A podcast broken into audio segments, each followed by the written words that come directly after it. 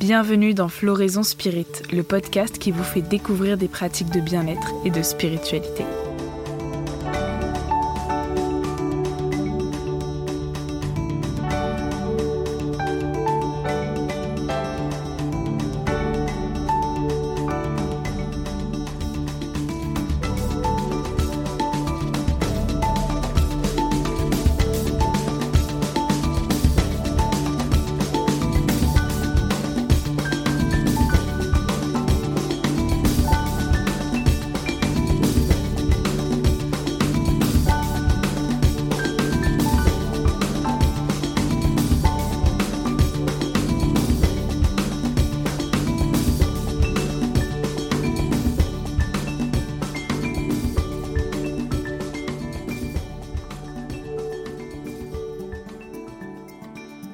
Dans ce nouvel épisode de Floraison Spirit, je reçois Sabine, une fascia thérapeute. Je vous préviens tout de suite, ça n'a rien à voir avec le visage. Anciennement chimiste, Sabine touche également au coaching, à la méditation, la sophrologie, l'astrologie. Son âme de chercheuse l'a amenée à croiser beaucoup de pratiques et à vivre de multiples expériences.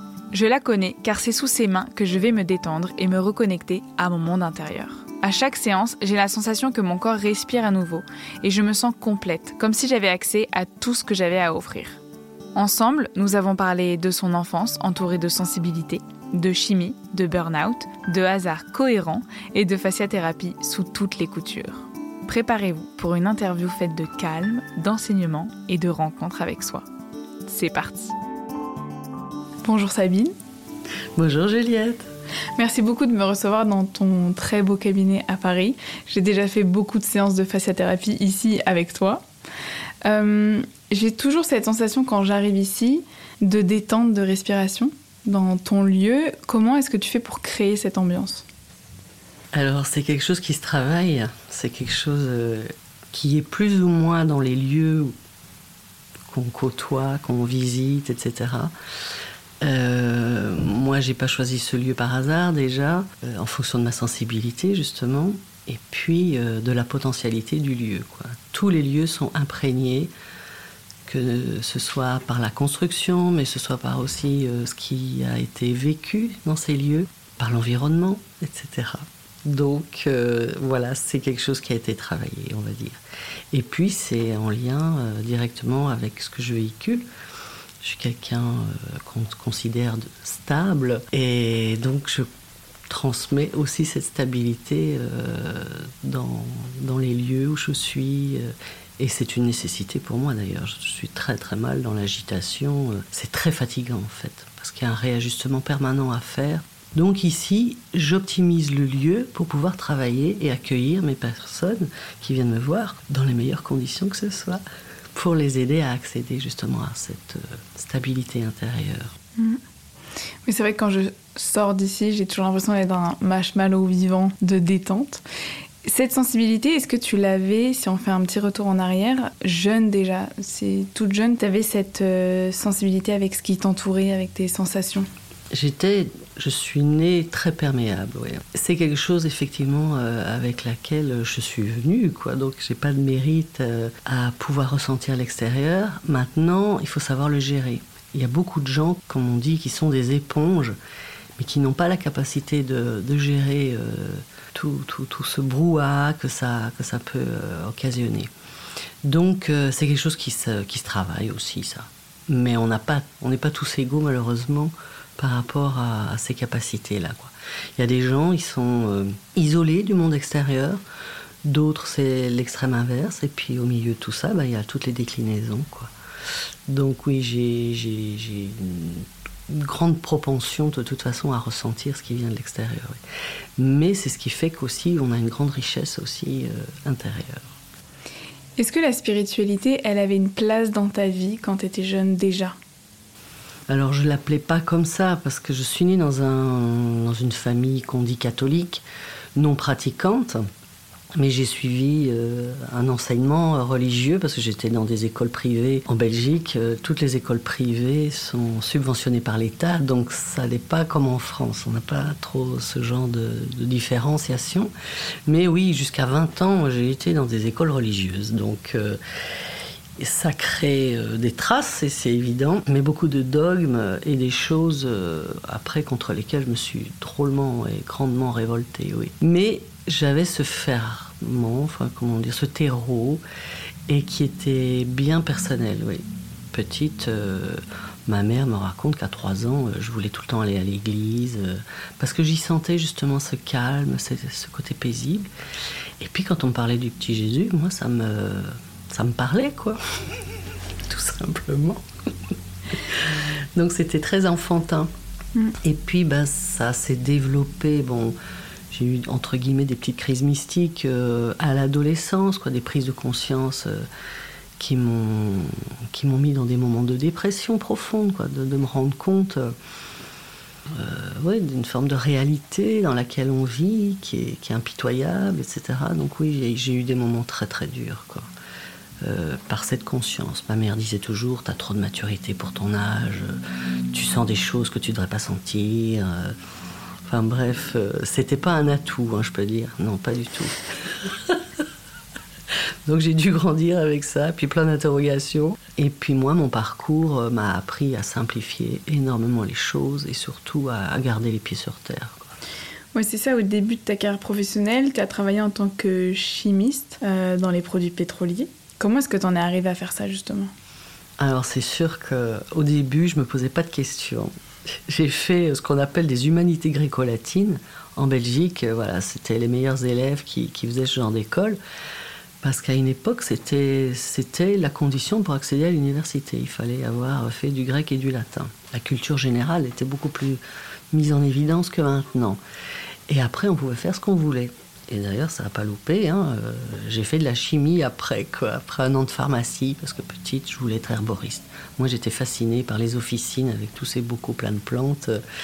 Ça, voilà, il y avait quelque chose de, familier, puisqu'à la maison, on, utilisait les grogues, enfin, on faisait quand même pas mal de petites euh, mixtures euh, grand-mère, voilà, qui marchaient très bien. Donc, ça m'a emmené à la chimie, mais plus par philosophique en fait. Le fait d'avoir étudié le grec et latin, ça, j'ai eu mes premiers cours de psycho grâce à ça. Quand on étudie euh, les textes anciens, on rentre vraiment dans la psychologie euh, humaniste, on rentre dans les archétypes euh, humains, etc. voilà, ça, ça, me parlait déjà beaucoup. Et ce qui j'étais beaucoup curieuse, c'était de comment ça fonctionne tout ça. L'attrait pour l'infiniment petit. Et donc c'est pour ça que j'ai choisi la chimie. Je voulais savoir qu'est-ce que c'est que la matière quoi. Voilà, donc j'ai un côté très ancré déjà euh, qui se manifestait par, par ce, cette envie, ce, désir d'approfondir les choses. Donc voilà, je suis devenue chimiste euh, et j'ai eu l'opportunité, euh, en travaillant dans un grand groupe pétrolier, d'avoir accès à l'IFP, puisque j'ai fait une spécialité en produits pétroliers en moteur. Donc en plus c'est très masculin, quoi. Voilà, il fallait, il fallait assurer dans ce monde. Et donc j'ai travaillé comme ça pendant une bonne partie euh, de ma carrière professionnelle, jusqu'au moment où j'ai touché ce que je dis le plafond de verre. Et, là, j'ai fait un burn-out, tout simplement, il y a à peu près une vingtaine d'années. Et ça a été naturel pour moi de, faire la transition, puisqu'à l'époque, euh, je faisais déjà de la fasciathérapie, j'avais déjà fait beaucoup, beaucoup de choses euh, personnelles. Et bon, c'était pas forcément voué à devenir un métier, mais là, la question s'est posée, quoi. Comment ça s'est fait? Comment tu t'es as été attiré par ça et tu t'es dit ok je vais faire une formation? Alors c'est toujours le hasard cohérent des rencontres, des voilà c'est vraiment euh, tous mes choix ont été guidés. Euh, intuitivement, on va dire, et ça m'a fait rencontrer des personnes extraordinaires et, ce que j'appelle aussi des rencontres fondatrices. Donc quand j'ai fini mes études en Belgique, bien sûr, je suis arrivée en France au berceau euh, maternel, puisque ma mère est de La Rochelle, et j'ai découvert la sophrologie en faisant de la plongée sous-marine. Et j'ai rencontré un plongeur qui faisait de la sophrologie, et il a d'ailleurs fait son mémoire sur la sophroplongée. Donc tout naturellement, commencé des cours avec lui. Et là, je me suis rentrée dans mon monde intérieur. Jusque-là, j'avais vécu en surface. Je savais vraiment pas qui j'étais en fin de compte avant. Et là, cette démarche, et bon, qui fait partie de moi, c'est évident, j'ai rencontré cette deuxième partie de moi, qui était mon monde intérieur. Donc voilà, la sophrologie, ça a démarré. Et ça, c'était il y a 35 ans, je ne sais même plus. Ça fait déjà un bail. Quoi. Et puis, après, pour des questions professionnelles, j'ai dû aller dans des centres, euh, on va dire, un peu plus industrialisés que La Rochelle. Donc je suis arrivée à Lyon parce que je voulais voulais pas aller à Paris. Non, il y avait un truc qui me dérangeait. Bref, j'arrive à Lyon et là je travaille en recherche et en parlant avec mon sophrologue au téléphone, euh, il y a mon voisin qui me dit Ah bon, tu fais de la sophro? Mais ma copine aussi. Je vais te faire rencontrer une sophrologue. Et ça a continué. Et de fil en aiguille, euh, j'ai fait des stages, j'ai fait.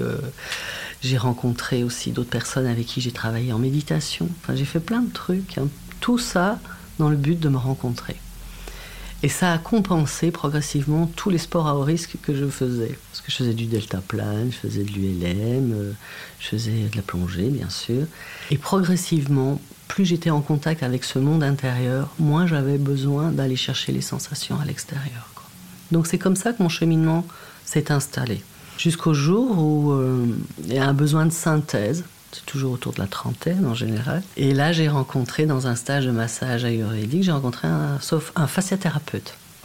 Et dans nos pratiques, il m'a dit euh, T'as un toucher quand même, euh, pas banal. il faut que tu fasses quelque chose. Et je cherchais une école d'ostéopathie à l'époque.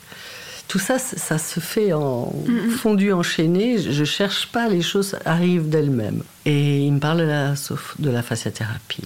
Et donc, euh, naturellement, euh, je me suis dit, tiens, bah, c'est pas un hasard. Ouais, voilà, déjà, je croyais pas au hasard.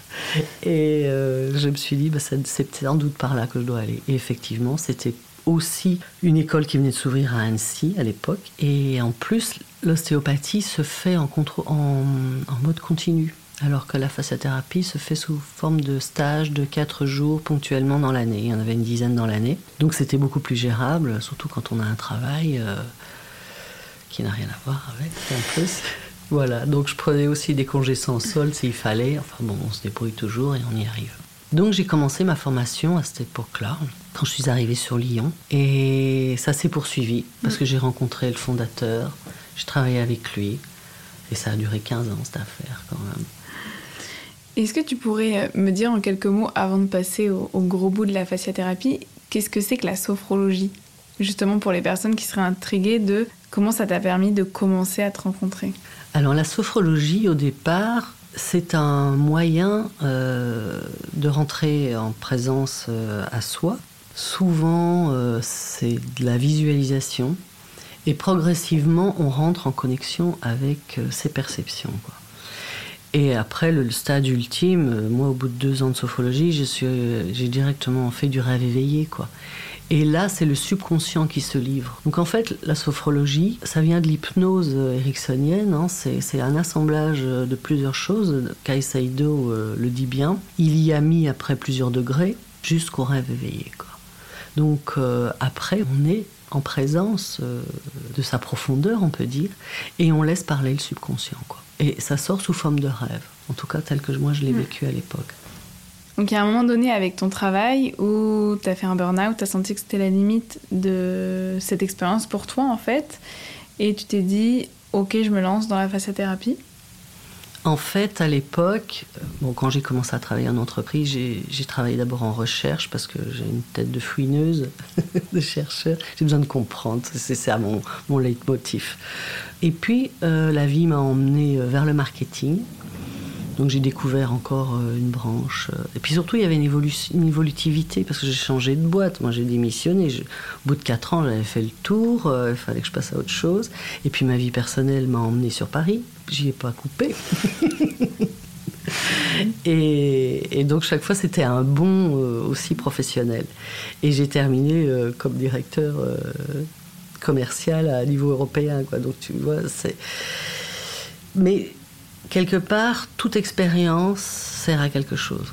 Et quand je reçois maintenant des clients qui travaillent en entreprise, euh, qui souffrent euh, pour X raisons, je, peux vraiment euh, comprendre leur parcours et, sachant par quoi ils passent, ayant vécu mon expérience, je peux mieux les aider encore, quoi. surtout en, coaching, parce qu'il y, a un peu de stratégie donc, à ce niveau-là.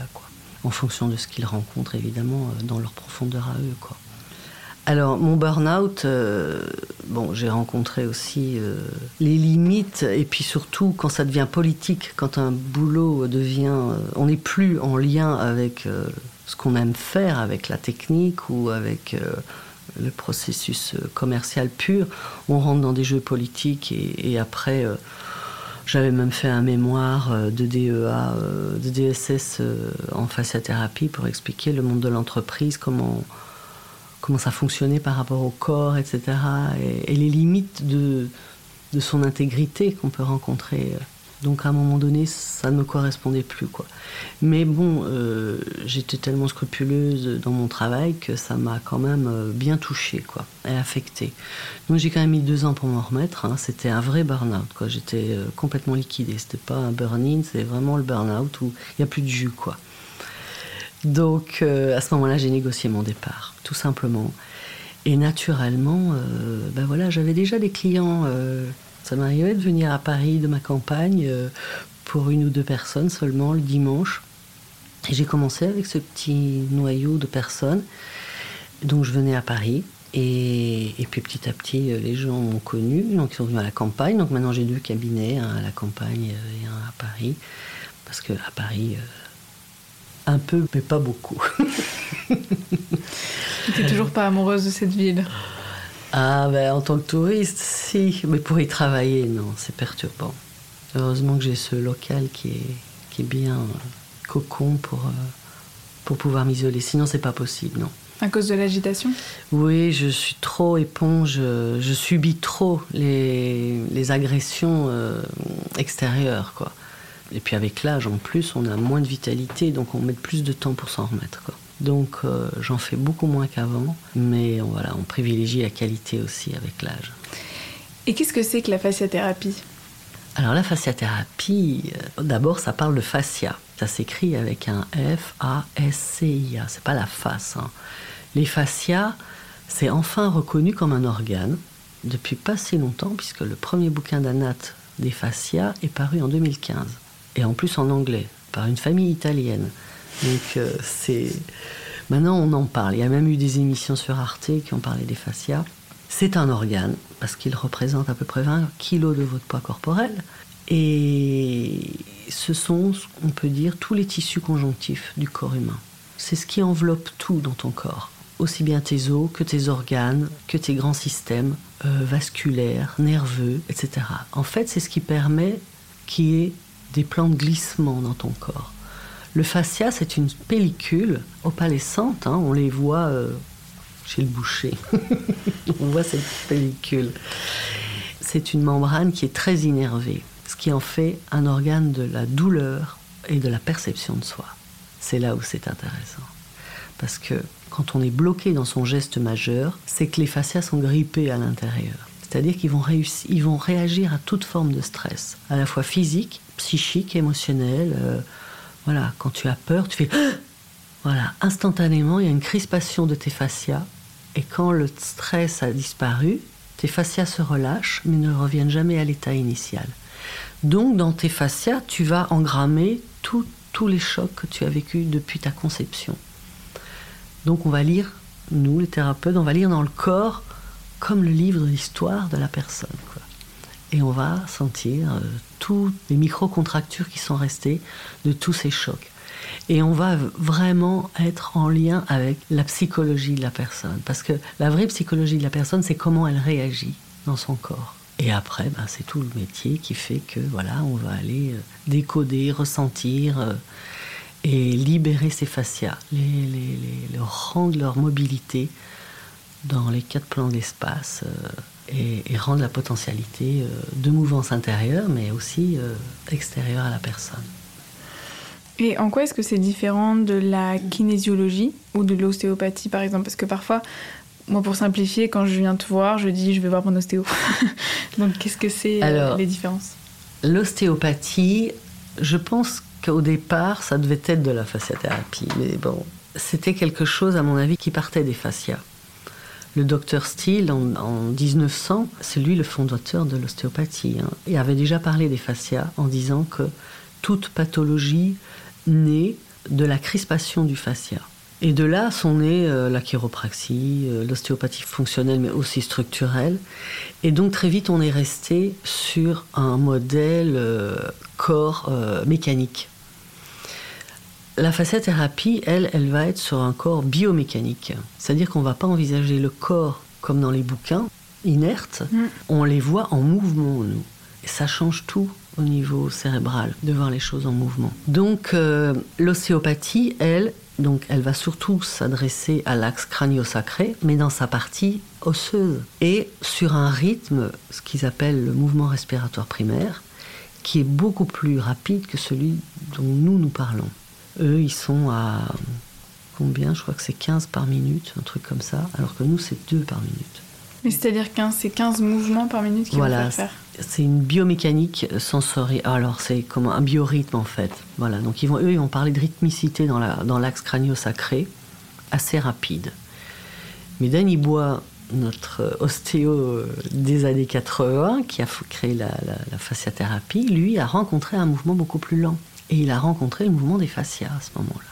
Et alors, ça ne concerne pas que l'axe crânio-sacré, ça concerne tout, tout, tout l'organisme pas que les os, ça concerne chaque organe. Tout se meut dans une lenteur que nous, on utilise et qu'on capte dans tous les tissus, qui sont guidés par les fascias. Quoi. Et c'est pour ça que quand tu fais un soin, c'est toujours des mouvements qui sont très profonds et très très lents. Voilà. Voilà, quand tu rentres en contact avec les couches immobiles, donc on, descend le plus, le plus profond possible, puisque qui peut plus peut le moins. Hein. Donc autant attraper la, couche d'immobilité la, plus profonde pour mettre en route euh, toutes les autres couches quoi, qui sont au-dessus. Et c'est quelque chose, c'est un processus qui n'a pas de fin en plus. Voilà. Il y a toujours, toujours quelque chose euh, qui a besoin d'être mis en mouvement. Mm. Et justement, comment ça se passe une séance? Alors, les gens peuvent venir me voir pour un coaching ou pour, une, pour de la naturopathie, mais généralement, je les mets sur la table on se met pas à table. Je les mets donc sur ma table de thérapie et je vais faire le bilan en fait énergétique déjà, savoir comment ça bouge dans leur corps. Il y a des gens qui sont extrêmement fatigués, ils vont avoir un mouvement interne ralenti. Il y a des gens en super forme, mais aussi super éclatés. Alors ça va bouger peut-être dans tous les sens, mais pas de façon optimum, quoi. Ça va pas être incarné, comme on dit. Voilà. Et puis il y a des gens, ils sont morcelés ils sont azimutés. On a l'impression qu'il y a des morceaux dans tous les sens et ils sont pas là, quoi. Ils sont ou dans leur tête et ils sont euh, aux antipodes euh, même de la planète. Hein. Quelquefois, j'ai l'impression, euh, voilà, qu'ils sont en écartement terrible. Enfin, il y a de tout, quoi. Et le rôle déjà, c'est de rassembler les morceaux, quoi.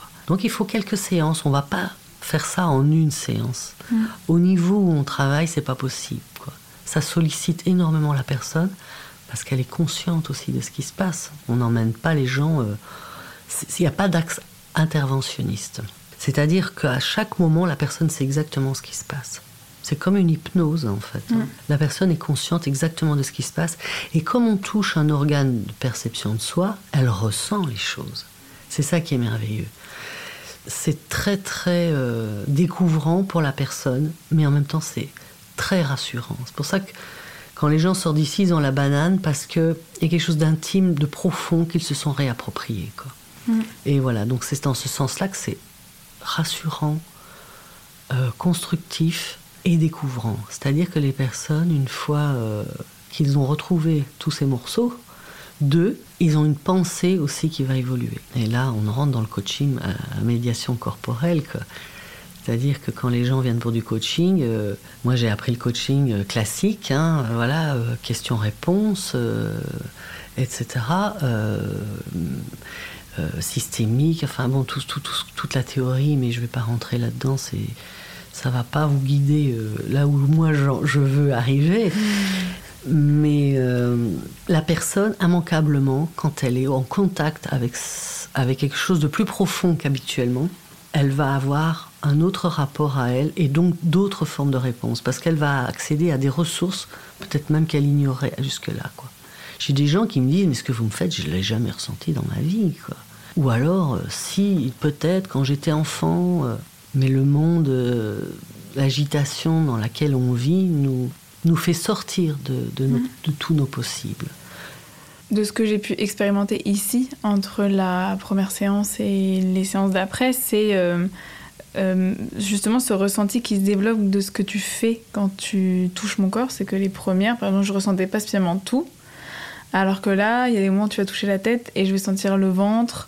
Et je sens que à l'intérieur du corps, ça se développe. Et c'est vrai que ça donne un accès à une intériorité, une intériorisation. Et euh, il y a un calme qui se crée. Et de rentrer dans le corps, enfin, et c'est surtout de sentir que le corps est réceptif à tout ça et que plus on va le chercher, en fait, plus il s'ouvre euh, à ce qu'on veut regarder. Ta première question, c'était comment ça fonctionne, donc je vais t'expliquer. Et quand, je, quand une personne donc s'allonge sur ma table, je pose tout le temps mes mains ici, sur les épaules, parce qu'on est près des grands, grands systèmes, le cœur, on n'est pas loin de la tête, système nerveux, etc. Toutes les tensions qu'on maintient dans notre corps, c'est nous qui les maintenons. C'est notre, c'est un ordre moteur, quoi. C'est le système nerveux central qui envoie une contraction par le système nerveux central et puis périphérique. Donc tout ce qu'on maintient dans notre corps, dans une posture intérieure même, que ça crée, qui sont souvent des postures de compensation par rapport à des chocs, etc. Donc on maintient un édifice, plus ou moins consciemment, et nos tensions sont maintenues dans, ce, dans cet édifice. Quand je pose mes mains, je sens tout, ces, tout cet édifice mis en place. Donc je vais exercer des pressions, et cette pression va être équivalente à la tension que la personne maintient dans son corps. C'est-à-dire que ça va l'interpeller, quoi. Si je t'appuie sur le, bras, à un moment donné, si j'appuie trop fort, tu me fais aïe. Si je t'appuie pas suffisamment, ça va passer inaperçu. Donc il y a une pression précise où ça t'interpelle, mais où c'est pas gênant. Et là, il y a une espèce de, dialogue qui s'instaure, tissulaire, parce que c'est pas toujours conscient. La personne est interpellée, mais comme elle sent que c'est bon, elle va pas s'inquiéter, elle va se laisser faire. Et là, il y a un dialogue tissulaire. C'est je lâche ou je lâche pas, quoi. Et on attend au point d'appui. À un moment donné, c'est comme si la personne disait Ah, c'est chouette, il y a quelqu'un qui tient la pression à ma place, je peux me lâcher, quoi. Et à ce moment-là, le blocage va fondre. Et de proche en proche, comme ça, on va libérer euh, tout ce qui a besoin d'être libéré, quoi. Et la personne va retrouver de la mobilité, pas seulement physiquement, mais aussi psychiquement. C'est comme si elle va se réapproprier aussi des zones d'elle dans son schéma corporel ça donne d'autres aspects. Quelquefois, en sortant d'ici, les gens voient des choses qu'ils ne percevaient pas parce que le champ visuel va s'élargir. La détente intérieure aide les personnes à se sentir moins en danger face à l'environnement, tout simplement. Donc plus on est libre et confort dans son fort intérieur, plus on peut voir ce qui se passe à l'extérieur. Voilà, c'est la question philosophique. Hein. Plus on accède à l'infiniment petit et plus on a accès à l'infiniment grand. Voilà, donc tu vois, on retrouve tout à un moment donné euh, par ce travail. Quoi. Mm. Voilà. Et quelle importance tu donnes aux mots, au fait de mettre en mots ce qu'ils ont ressenti? Est-ce que tu poses des questions à tes patients aussi de comment ça se passe en ce moment, etc. C'est vrai que ce voyage, on peut le faire et laisser la personne se débrouiller avec ce qu'elle rencontre. Sauf qu'on s'est aperçu que c'était beaucoup plus rapide quand on faisait de la directivité informative. Donc là, on n'est plus comme Carl Rogers, hein, ou dans, dans le forme psychanalytique où on laisse la personne errer, entre guillemets, dans son, dans, ses limbes. Là, on fait, de la, on fait des propositions. C'est-à-dire que moi, je sens quand la chose arrive et qu'elle va être possible euh, d'être mise en conscience. À ce moment-là, je pose des questions simplement à la personne. Je dis, est-ce qu'il se passe quelque chose? Est-ce que vous percevez ce relâchement Est-ce que ça vous évoque quelque chose? Est-ce que vous voyez derrière vos paupières des choses, etc. Donc on va questionner la personne. Et c'est plus ou moins orienté, évidemment. Mais parce qu'on si on n'entraîne pas la perception à poser son regard sur la chose, entre guillemets, la personne va passer à côté. Donc on n'influence pas parce qu'on sait on sait ce qu'on rencontre. Je veux dire, quand on a mille subjectivités, à un moment donné, on finit par faire des objectivités. Mm.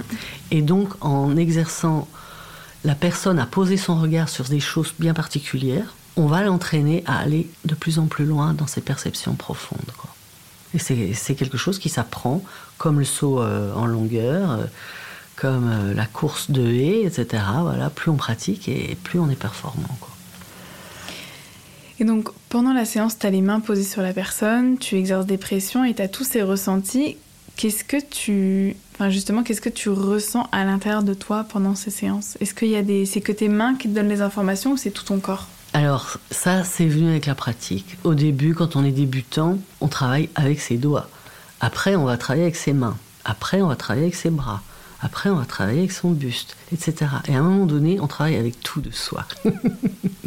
et c'est la, puissance en fait engagée dans le point d'appui, c'est tout ce mouvement personnel qu'on va mettre au service de l'intériorité de la personne. C'est-à-dire que moi, je ressens tout avec mon corps, quoi. Et tout participe. C'est comme les, arts martiaux, quoi. C'est ces hommes-là qui cassent des briques avec euh, d'un coup de, de tranchant de la main. C'est qu'à un moment donné, voilà, tout converge en un seul point, quoi. Alors nous, c'est pas un seul point, c'est tout vers la personne. Mais souvent, quand j'ai la personne en face de moi, et encore plus quand je pose mes mains sur elle, c'est comme si j'étais dans sa tonalité intérieure. Quoi. Je perçois où elle en est. Quoi. C'est, vraiment le, côté euh, empathique qui crée ça. Quoi. Voilà. Donc, je dis pas que ça marche euh, chez tout le monde et pour tout le monde, mm. mais en tout cas, c'est quelque chose qui s'est développé chez moi. Je ne l'explique pas autrement. Et, et, c'est pour ça que maintenant, je comprends pourquoi aussi je suis fatiguée quand je viens à Paris. Quoi. Parce que je capte, mine de rien, toutes ces nous on appelle ça des immobilités extérieures, quoi, qui viennent un peu nous plomber, entacher notre propre vitalité. Et, voilà, et si on veut être vraiment bien, il faut être dans un milieu propice, quoi. Mm-hmm. Tout ça pour dire que je vais aller là où la personne a besoin d'aller en elle, quoi. C'est, c'est ce que je perçois d'elle qui me fait aller avec elle, l'emmener un petit peu plus loin que là où elle en est, quoi. Quand elle est bloquée dans sa vie, c'est que elle a besoin de quelqu'un pour passer le pas suivant, quoi. Et moi, euh, c'est là où on vient me voir. Donc c'est comme si je prenais la main, simplement faire ce pas de côté ou devant ou derrière. C'est simplement ouvrir une possibilité à la personne, quoi. Oui, ce qui prime euh, vraiment dans, dans la fasciathérapie que tu pratiques, c'est euh, les ressentis que les personnes vont avoir et comment elles vont sortir d'ici, en fait. Voilà, pour moi, une pensée, ça ne nous appartient pas elles sont véhiculées par notre éducation, notre culture, alors qu'une perception, elle nous est propre, quoi. Donc j'évite de parler trop des pensées, à la rigueur, parce que d'abord c'est tuant, moi ça me fout la tête euh, au carré. Par contre, quand tu parles de l'expérience, du ressenti de la personne, moi je, me sens beaucoup plus performante en tout cas dans ce domaine-là, et je peux les accompagner pour rassurer ce, lieu d'elles où elles ont besoin de se poser, quoi. Parce que le génie intérieur, moi je l'appelle comme ça, c'est quand on est au plus profond de soi, centré. Voilà, plus on est au calme, au cœur de soi, c'est là où on peut exprimer toutes ses potentialités. Et donc c'est là que la personne va retrouver euh, les solutions pour dépasser son problème. Mmh. Donc on en parle évidemment. C'est pour ça que le dialogue avant un traitement et après va pas être le même. Et c'est beaucoup plus productif après. Et là, les gens euh, sont vraiment il faut, le percevoir, justement, et le ressentir, comme tu disais, pour euh, comprendre. Mais ça, ça s'est découvert avec le temps. Moi, au début, je sentais pas tout ça. Le métier s'apprend, quoi. Mhm. Et maintenant, ça va faire bientôt 30 ans, tu vois, et j'en apprends tout le temps, tout le temps, tout le temps, quoi. C'est pour ça que je dis que le chemin est infini et, et peut-être sans fin, sûrement. si on revient à quelque chose de plus euh, concret, oui à quoi ça va servir la fasciathérapie dans les problèmes qu'on peut avoir au quotidien? Enfin, on sait à quoi ça peut servir, mais est-ce que ça peut aider des problèmes de dos, des problèmes d'arthrose Tout à fait, tout à fait, parce que justement, puisque dès que tu es bloqué dans une articulation ou, que tu as un mouvement grippé, tu vois, une immobilisation, euh, une restriction, ça, si, si c'est répété ou si c'est chronique, une pathologie peut s'installer justement. Donc comme nous, on va aller repérer toutes les crispations et tous les blocages, les ralentissements du mouvement interne dans le corps, on va y remettre de la vitalité. Donc au début, les gens sont en restriction et puis progressivement, ils retrouvent leur mobilité et la vitalité va pouvoir s'exprimer dans tout le reste du corps. Quoi. Et plus il y a de vitalité, plus la personne est en santé. Donc on va pouvoir même endiguer euh, des choses. Moi, ça m'arrive dans, dans mon ressenti personnellement un rhume, euh, je peux le sentir trois jours, cinq jours avant qu'il avant qu'il s'installe. Donc, je peux agir. J'anticipe, je médite, par exemple. En tout cas, c'est dans le rapport à soi qu'on trouve les solutions. qu'elle soit psychologique et physique. Et c'est là où on se soigne. C'est le rapport à soi qui soigne, qui soigne tout, tout, tout. Parce que c'est un acte d'amour. mais là, je, dis, je digresse déjà. Oui, mais j'adore. Tu me parles souvent du système euh, parasympathique. Oui. Euh, et je, ça m'y fait penser ce que tu dis parce que dans la méditation, euh, je crois que c'est important de justement se connecter à soi et de se détendre et que ça va activer le système parasympathique. Alors, le système parasympathique et avec le système orthosympathique ou sympathique tout court fait partie du système nerveux autonome qu'on appelle aussi système neurovégétatif. C'est un système archaïque. Hein. C'est le système de défense. Je suis euh, agressé, je suis euh, en guerre, et le système, je suis au repos, je récupère. C'est calqué d'ailleurs sur les animaux. Quand tu es en stress, tu vas avoir tendance à avoir ton champ visuel qui va se rétrécir, comme si tu devais focaliser sur ta proie ou ton agresseur. Tu dois être capable de déguerpir en cas d'agression. Donc il y a ton rythme cardiaque qui va s'accélérer pour amener l'oxygène dans tes muscles pour pouvoir déguerpir. Au détriment de la microcirculation au niveau de la peau par exemple. Tu vas avoir la peau qui va se rafraîchir. Parce que si tu es piqué, agressé, mordu, il faut pas trop saigner, tu vois. Tout est archaïque. Tu vois, c'est vraiment le système neurovégétatif, c'est-à-dire qui n'est pas volontaire. C'est ton système de réaction à l'agression, comment tu réagis, quoi. Donc c'est le premier grand système qui va être touché en cas de stress quel qu'il soit. Donc euh, on va halter par exemple, on va avoir la respiration qui va être de plus en plus haute. J'ai des gens que je vois, ils, respirent euh, avec leurs épaules. Ils sont même plus dans leur ventre, ils sont en apnée haute, ils font voilà comme un petit chien haletant quoi. Ils mhm. sont en stress terrible. Et alors après, il y a, le stress permanent euh, qui amène au stress dépassé, burn-in, burn-out, etc. Donc ça, c'est très repérable dans le corps. Donc mon autre objectif, c'est en travaillant justement l'axe vertébral, parce que les ganglions, le système neurovégétatif, ce sont des ganglions tout le long de la colonne vertébrale. Donc on va travailler toutes ces zones et remettre les gens dans ce système de repos, de récupération après le stress. Donc celui-là, chez tout le monde, il est touché parce que tout le monde à un moment donné euh, va avoir une pensée euh, monolithique ou euh, restreinte, tout le monde va avoir une sudation excessive. En cas de stress, tu rentres dans la salle d'un examen, ça sent le fennec, quoi. ils sont tous en train de suer à grosses gouttes. tu vois, tous les grands systèmes sont touchés. T'as des gens, c'est simplement leur libido, quoi. Ils ont la libido, comme on dit, dans les chaussettes. Parce qu'en période de guerre, on se reproduit pas, quoi. Donc euh, tout est touché. La digestion, euh, ça procède du système neurovégétatif, quoi. Donc des gens qui ont des troubles digestifs euh, assez importants. donc voilà, on, régule déjà ce premier système, quoi. Et quand on remet le système en, mode repos parasympathique, ben, la personne a l'impression d'être en vacances, quoi. En une demi-heure de temps, c'est comme si elle avait passé une semaine de vacances, quoi. Voilà, ça peut aller aussi vite que ça. Parce que le parasympathique, c'est tout ce qui est justement détente, repos. Oui. Et on peut avoir un impact sur lui en méditant. Voilà, quand tu médites et que tu respires lentement, calmement, profondément, avec tout ton ventre, tout de toi, tu calmes ce jeu-là. Tu calmes le jeu du nerveux. Quand tu es, euh, donc je disais que voilà, on avait le visuel complètement focalisé sur le plan euh, neuronal, tu n'as plus tes capacités euh, optimum, quoi, puisque tu es dans une hypervigilance. Tu vas d'abord sécréter beaucoup d'adrénaline, ce qui va expliquer tous ces phénomènes de rythme cardiaque qui s'accélère, etc. Hein, comme ça qu'on réanime les gens, hein, en leur mettant injection d'adrénaline au niveau du cœur. Mais si le stress perdure, on rentre dans ce qu'on appelle une phase de résistance. Et là, on va user notre système, parce qu'on va rentrer avec le cortisol, c'est-à-dire que c'est les surrénales qui vont prendre le relais. Et si ça s'installe et ça se perdure, tu vas user ton cortisol. Et à un moment donné, il n'y en aura plus. Et c'est là où arrive le burn-out. Tu comprends? Mm. Euh, Après, il y a des risques de rechute en plus, parce qu'on ne remet pas le système en route comme ça facilement. Hein. Il faut du temps. quoi. Ce qui a mis du temps pour se dégrader, il faut aussi du temps pour le restaurer. Quoi. Comment on fait aujourd'hui pour se former à la thérapie alors, c'est beaucoup plus encadré qu'à mon époque. Moi, j'ai eu la chance euh, d'avoir déjà été enseigné par Danny Bois aussi pendant une quinzaine d'années. Maintenant, Dany ne comment dire, n'anime plus que des stages de méditation, on va dire.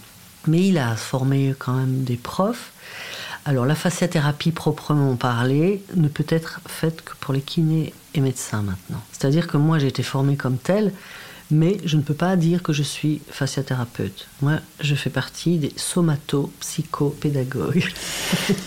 C'est un mot bien compliqué pour expliquer ce qu'on fait. En fait, le fondateur est toujours vivant, Danny Bois, et la méthode a beaucoup beaucoup évolué puisque maintenant on sait que ça a un impact sur le psychisme, etc. Donc euh, somato, ça vient du grec, le soma, le corps, mais le corps vivant, c'est-à-dire le corps avec son corps énergétique psycho parce que voilà, les gens apprennent à conscientiser, ils conscientisent ce qu'ils sont. C'est pour ça qu'on fait de la psychothérapie à médiation corporelle, puisque de l'expérience sensorimotrice, les gens tirent du sens.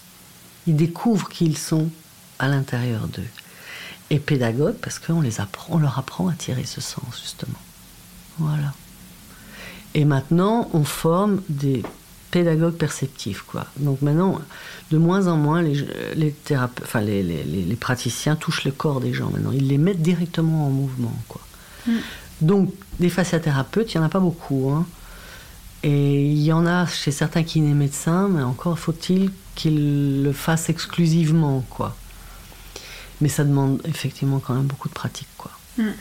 Et, puis, euh, et puis après, il y a de tout. Quoi. Il y a des gens qui sont beaucoup plus articulaires qui vont être beaucoup plus proches de l'ostéopathie. Il y en a, ils vont être beaucoup plus dans l'énergétique. Et il faut être au milieu de tout ça. Pour ce qu'on appelle avoir le toucher total. Mm. La main totale, c'est-à-dire que tu touches tout du corps, quoi. Physique, énergétique, émotionnel, mental. Quel conseil tu donnerais à quelqu'un qui a envie de prendre soin de son corps et de son esprit? Eh ben, pour moi, c'est la méthode qui réunit tout, justement. Moi, j'ai cherché à gauche, à droite. Tu vois, j'étais dans la chimie, euh, j'étais euh, dans la méditation, euh, j'étais. Enfin bref, j'ai cherché un peu partout. Et quand j'ai rencontré cette forme de toucher, pour moi, il y avait toute la personne est concernée, quoi. Donc, on soigne aussi bien le physique que le psychisme. C'est mm. ça qui est intéressant, quoi. Et on retrouve l'équilibre au sein de soi, dans, dans le centrage, quoi. Voilà.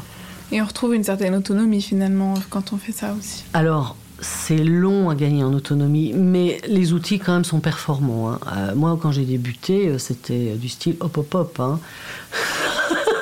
C'est-à-dire C'est-à-dire que tout ce que je t'explique, on l'avait pas, on l'avait pas euh, théorisé.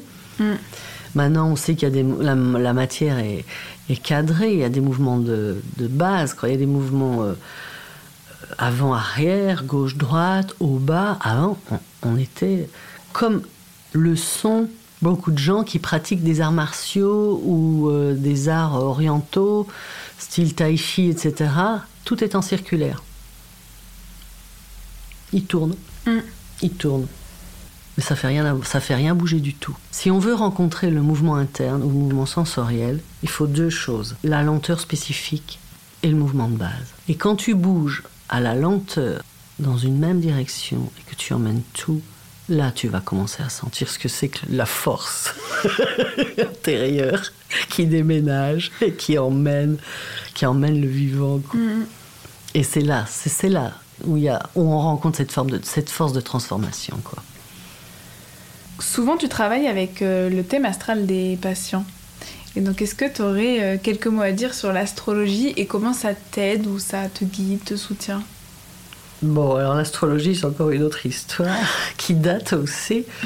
Bon, au départ, c'était pour moi, pour me connaître. C'est comme ça que j'ai appris euh, toute cette richesse intérieure que j'ignorais et que, que je n'avais jamais rencontrée d'ailleurs. Hein. C'est voilà. Donc moi, ça m'a beaucoup, beaucoup aidé. C'est-à-dire que quand j'ai rencontré, alors ça dépend qui, hein, parce qu'il y a tout et n'importe quoi aussi dans ce domaine, mais en tout cas, la personne que je connais, euh, ça m'a fait 20 ans de psychanalyse, quoi. C'est-à-dire comment comprendre tes tenants aboutissants, comment tu as été construite, quelles sont tes potentialités finalement, parce que on va rien rencontrer d'autre hein, que ce qu'on est. Hein. Faut pas croire qu'on va devenir ou se transformer en quelqu'un d'autre, pas du tout. Mais ça, pour moi, c'est le chemin intime le, thème astral. C'est le chemin que tu t'es programmé, entre guillemets, sur Terre. Chemin auquel tu peux pas déroger. Après, quand on parle de libre arbitre, pour moi, c'est un autre niveau que ça se joue. C'est pas euh, comment je fais les choses ou, quoi que ce soit. Non, non. Le libre arbitre, pour moi, c'est bien avant. C'est toi qui as choisi ce thème, quelque part, tu vois, euh, mm. pour en venir au monde. Mais après, c'est comment tu comment tu le gères, comment tu vas gérer les événements qui te sont envoyés. Parce que c'est pas toi qui choisis les événements que la vie t'emmène. Mais comment tu vas y réagir, oui. Et quelquefois, je ne comprends pas comment la personne est câblée, entre guillemets. Quelquefois, son corps, ou en tout cas ce qu'on échange, n'est pas suffisamment plausible pour comprendre. À ce moment-là, je fais le thème de la personne. Et on va travailler dessus pour comprendre comment, comment elle a été construite, quoi et comment contourner euh, tout ça. Parce qu'après, voilà, le but, c'est de sublimer ces difficultés. C'est de les, dépasser, en quelque sorte. Voilà. Mais ça, je le fais pas avec tout le monde. Tout le monde n'a pas cette demande-là. Moi, je me mets vraiment au service de l'autre. Quoi. Et là, c'est vraiment euh, pour les gens qui... Pour les routards, quoi, qui en font, euh, qui en font un programme de vie, quoi. Mm. Tout le monde n'a pas cette ambition ou, ou ce désir dans sa vie. Quoi, on n'est pas tous des chercheurs finalement. Hein. Il y a des gens qui veulent simplement être mieux. Voilà. Mm. Donc on va, on, va se mettre entièrement à leur service là où ils sont. Quoi. Et le thème, c'est, c'est la cerise sur le gâteau pour ceux qui veulent. Quoi. La plateforme que j'ai créée, elle s'appelle euh, Juliette fait la révolution. Et révolution, ça s'écrit avec un E, accent circonflexe pour le rêve. Parce que j'aimerais bien qu'on nourrisse un, monde, justement, euh, dont on peut rêver, un monde, un nouveau monde et un nouvel art de vivre. Ma dernière question, ce serait c'est quoi pour toi un monde, ton monde rêvé, en fait? Moi, c'est bien simple, c'est une utopie. Vas-y, je t'écoute. Ah, je, crois que j'ai fini de rêver. Comme je te disais, mon, regard sur la spiritualité s'est beaucoup, beaucoup simplifié. C'est-à-dire que j'ai cru à des choses magnifiques. L'humain restera ce qu'il est avec tous ses archétypes. On ne va pas changer l'humanité. Mais par contre, c'est nous. C'est notre regard sur l'humanité et sur cette spiritualité. Donc, euh, ce que je souhaite, moi, c'est qu'il y ait de plus en plus de gens en chemin. Parce qu'il n'y a, a, a pas de finalité mais il faut se mettre sur, le, sur la route, quoi. Oui. Voilà, mon, mon but, c'est, c'est, de mettre. Euh, c'est d'aider, en tout cas, d'accompagner les gens à être sur leur chemin, quoi. Ouais, ouais. Ouais, de, de reprendre leur rênes en main, quoi. Moi, j'ai su ce que c'était que de ne pas les avoir. Eh ben, on n'est pas bien. Mm. Merci beaucoup, Sabine. C'était un grand plaisir. C'était très émouvant. Je suis un peu déconcertée, mais ça va. Ah non, merci. C'est, Merci à toi. Le podcast Floraison Spirit est produit par la plateforme Juliette fait la révolution, dédiée à l'écologie intérieure. Si l'épisode vous a plu, n'hésitez pas à le partager à vos proches, à mettre des petites étoiles sur Apple Podcast ou à venir vous abonner sur le compte Instagram Juliette fait la révolution. Si vous souhaitez découvrir un podcast qui parle d'intimité, de sexualité et de relations avec authenticité, je vous invite à écouter les épisodes de Terres Intimes, une autre création de cette plateforme. Enfin, je souhaite remercier Théo au mixage son et Didier au générique, sans qui Floraison Spirit ne pourrait pas exister. Et bien sûr, merci à vous pour votre écoute. Prenez bien soin de vous et à très vite.